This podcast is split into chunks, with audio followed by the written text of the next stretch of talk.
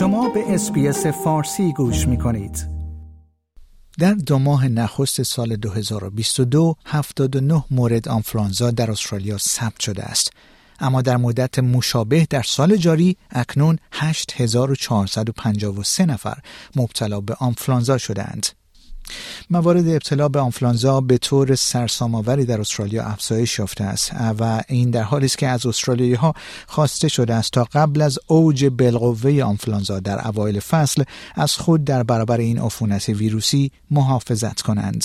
بر اساس داده های اداره بهداشت فدرال موارد ابتلا به آنفلانزا در استرالیا در ژانویه و فوریه امسال 100 برابر بیشتر از دو ماه نخست سال گذشته بوده است مقام های استرالیایی اکنون به ویژه جوانان استرالیایی را تشویق می کنند تا واکسن آنفلانزای خود را هنگامی که در دسترس قرار گرفت دریافت کنند.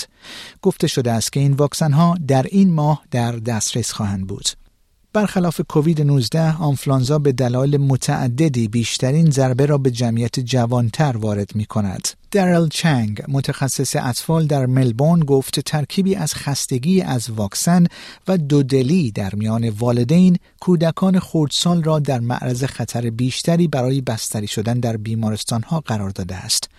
او گفت آنفلانزا جانوری بسیار متفاوت است.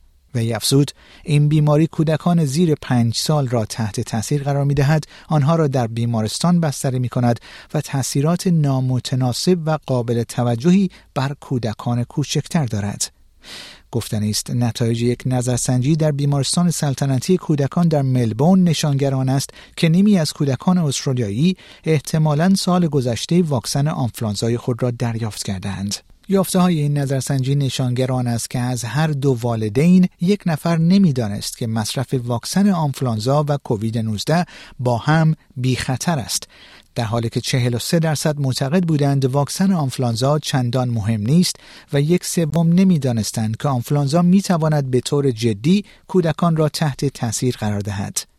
دکتر چنگ گفت بسیاری از والدین بودند که نوزادان خود را در سال نخست زندگی به دلیل محدودیت ها یا اولویت های دیگر واکسینه نکردند. بنابراین مسئولیت جمعی ایجاد نشده است. اما استرالیایی ها چه زمانی می توانند واکسن آنفلانزا دریافت کنند؟ گروه مشاوری فنی استرالیا در زمینه ایمنسازی یا به اختصار آتاگی در جدیدترین بیانیه توصیه‌ای خود که در ماه مارچ منتشر شد اعلام کرده است که واکسن‌های آنفلانزا ممکن است از اواخر این ماه در دسترس باشند. آتاگی توصیه های بالینی خود را در اوایل این هفته به دولت فدرال صادر کرد و بیان کرد که استرالیایی ها باید قبل از شروع دوره اوج آنفلانزا که معمولا از ماه جون تا سپتامبر در بیشتر مناطق استرالیا است این واکسن را دریافت کنند. اما این امکان وجود دارد که فصل آنفلانزا امسال زودتر فرا برسد.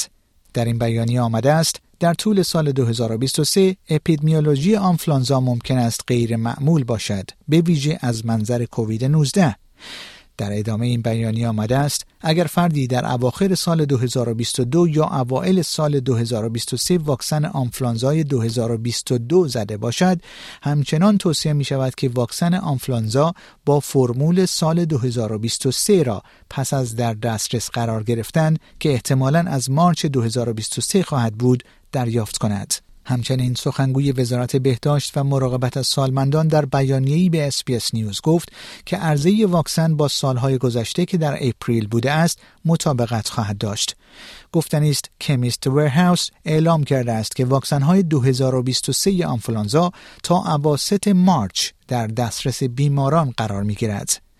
واکسن فصلی آنفلانزا برای افرادی که بیشتر در معرض خطر عوارض آنفلانزا قرار دارند به صورت رایگان ارائه می شود.